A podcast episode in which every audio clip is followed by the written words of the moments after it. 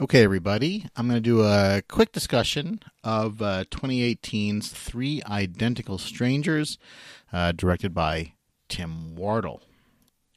This is a documentary about uh, three um, boys in New York who were triplets, identical triplets, who were separated at birth.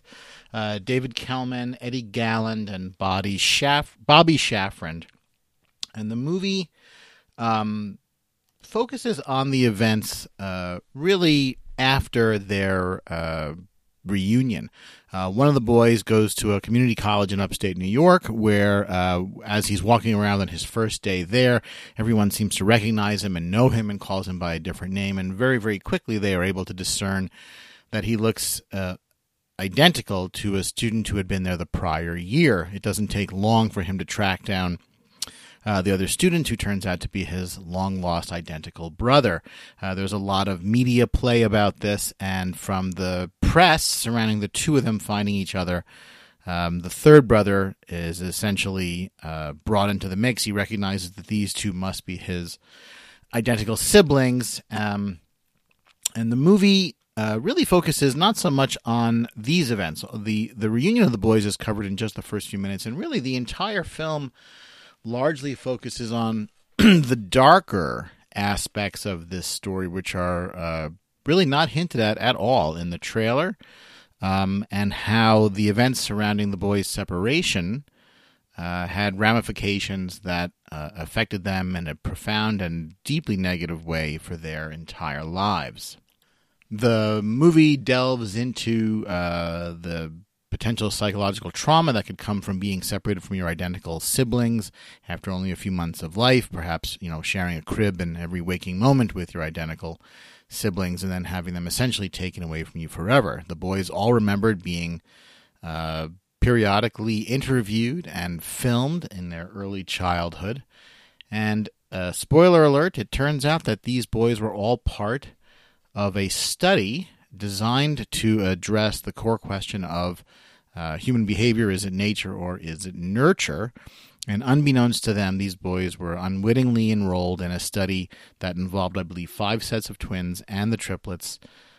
Um, the study was undertaken by uh, Peter Neubauer, I believe, uh, a uh, nationally well known Freudian uh, psychiatrist of prominence in the 60s and 70s when the study was largely carried out.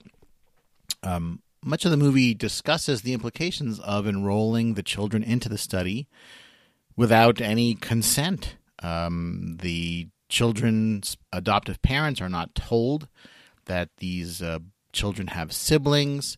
Um, the interviewers who come and periodically visit them um, are very aware that these boys and girls have siblings that they are not being told about, which gives the, the movie sort of a, the, the study sort of a nefarious tone. Um, and furthermore, there is at least a suggestion that the boys were placed in different households uh, of different types on purpose. And for example, the three boys that are the stars of this film or the subject of this documentary um, one was placed in a blue collar home, one was placed in a middle class home, and one was placed in an affluent home. Um, and although uh, some people from the study later say that that wasn't on purpose, it does seem a little conspicuous. Um, they do manage to track down uh, two key players in the in the study itself. One was a, a research assistant, and one was a sort of junior uh, psychologist who was involved in the study as well. Um, the the principal investigator of the study, Dr. Neubauer, has passed away. Um, what is interesting and I think very difficult to watch in this film, uh, after you see the trauma that this uh, wreaked upon these boys, is that there's not a lot of remorse or regret on the part of the uh, investigators. There's a little bit of the I was just following orders, or I was I came aboard after the study was already going, or I was just a junior person. It was my first job. There's a little bit of that sense of things, which is very upsetting. Um, the there's not like I said, uh, one of the uh, investigators even sort of laughs about some aspects of the study on camera, which is really off-putting.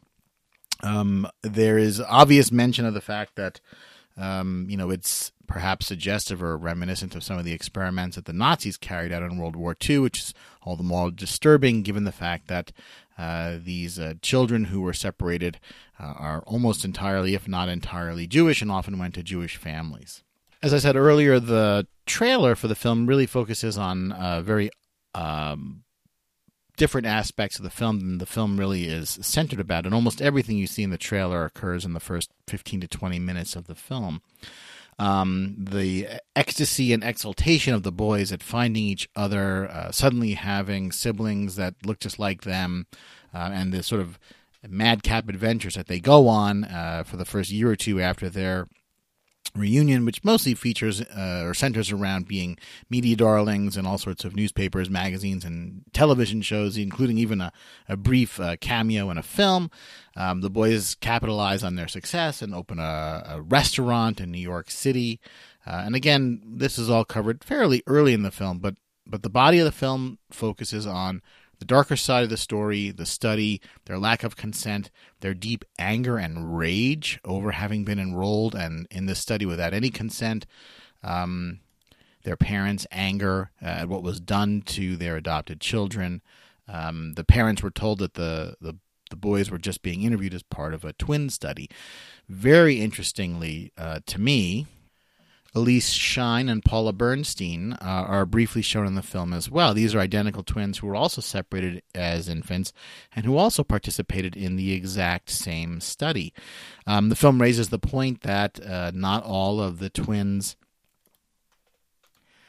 are aware that they are twins, and uh, there is a heavy implication that many uh, of the surviving children may still be alive and to this day do not know that they were separated from siblings and uh, enrolled in this study without any consent.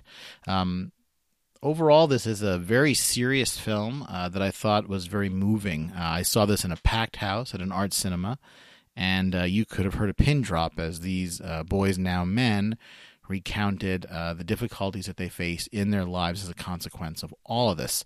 Some of the boys fared better than others, uh, some fared particularly well, and I don't want to give away too much with spoilers.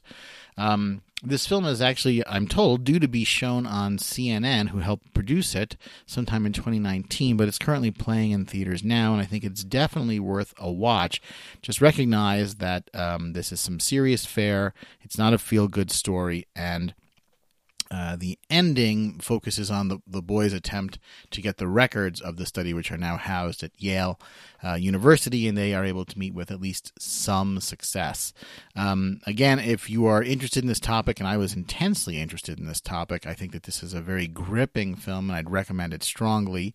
Um, it's very well made. It's very serious. It does have a bit of the feel of a made-for-TV documentary. It didn't have the the feel so much of a cinematic documentary, uh, but that's okay. And uh, given the gripping nature of the subject matter, I think they get away with it. So again, a strong recommendation uh, for Three Identical Strangers.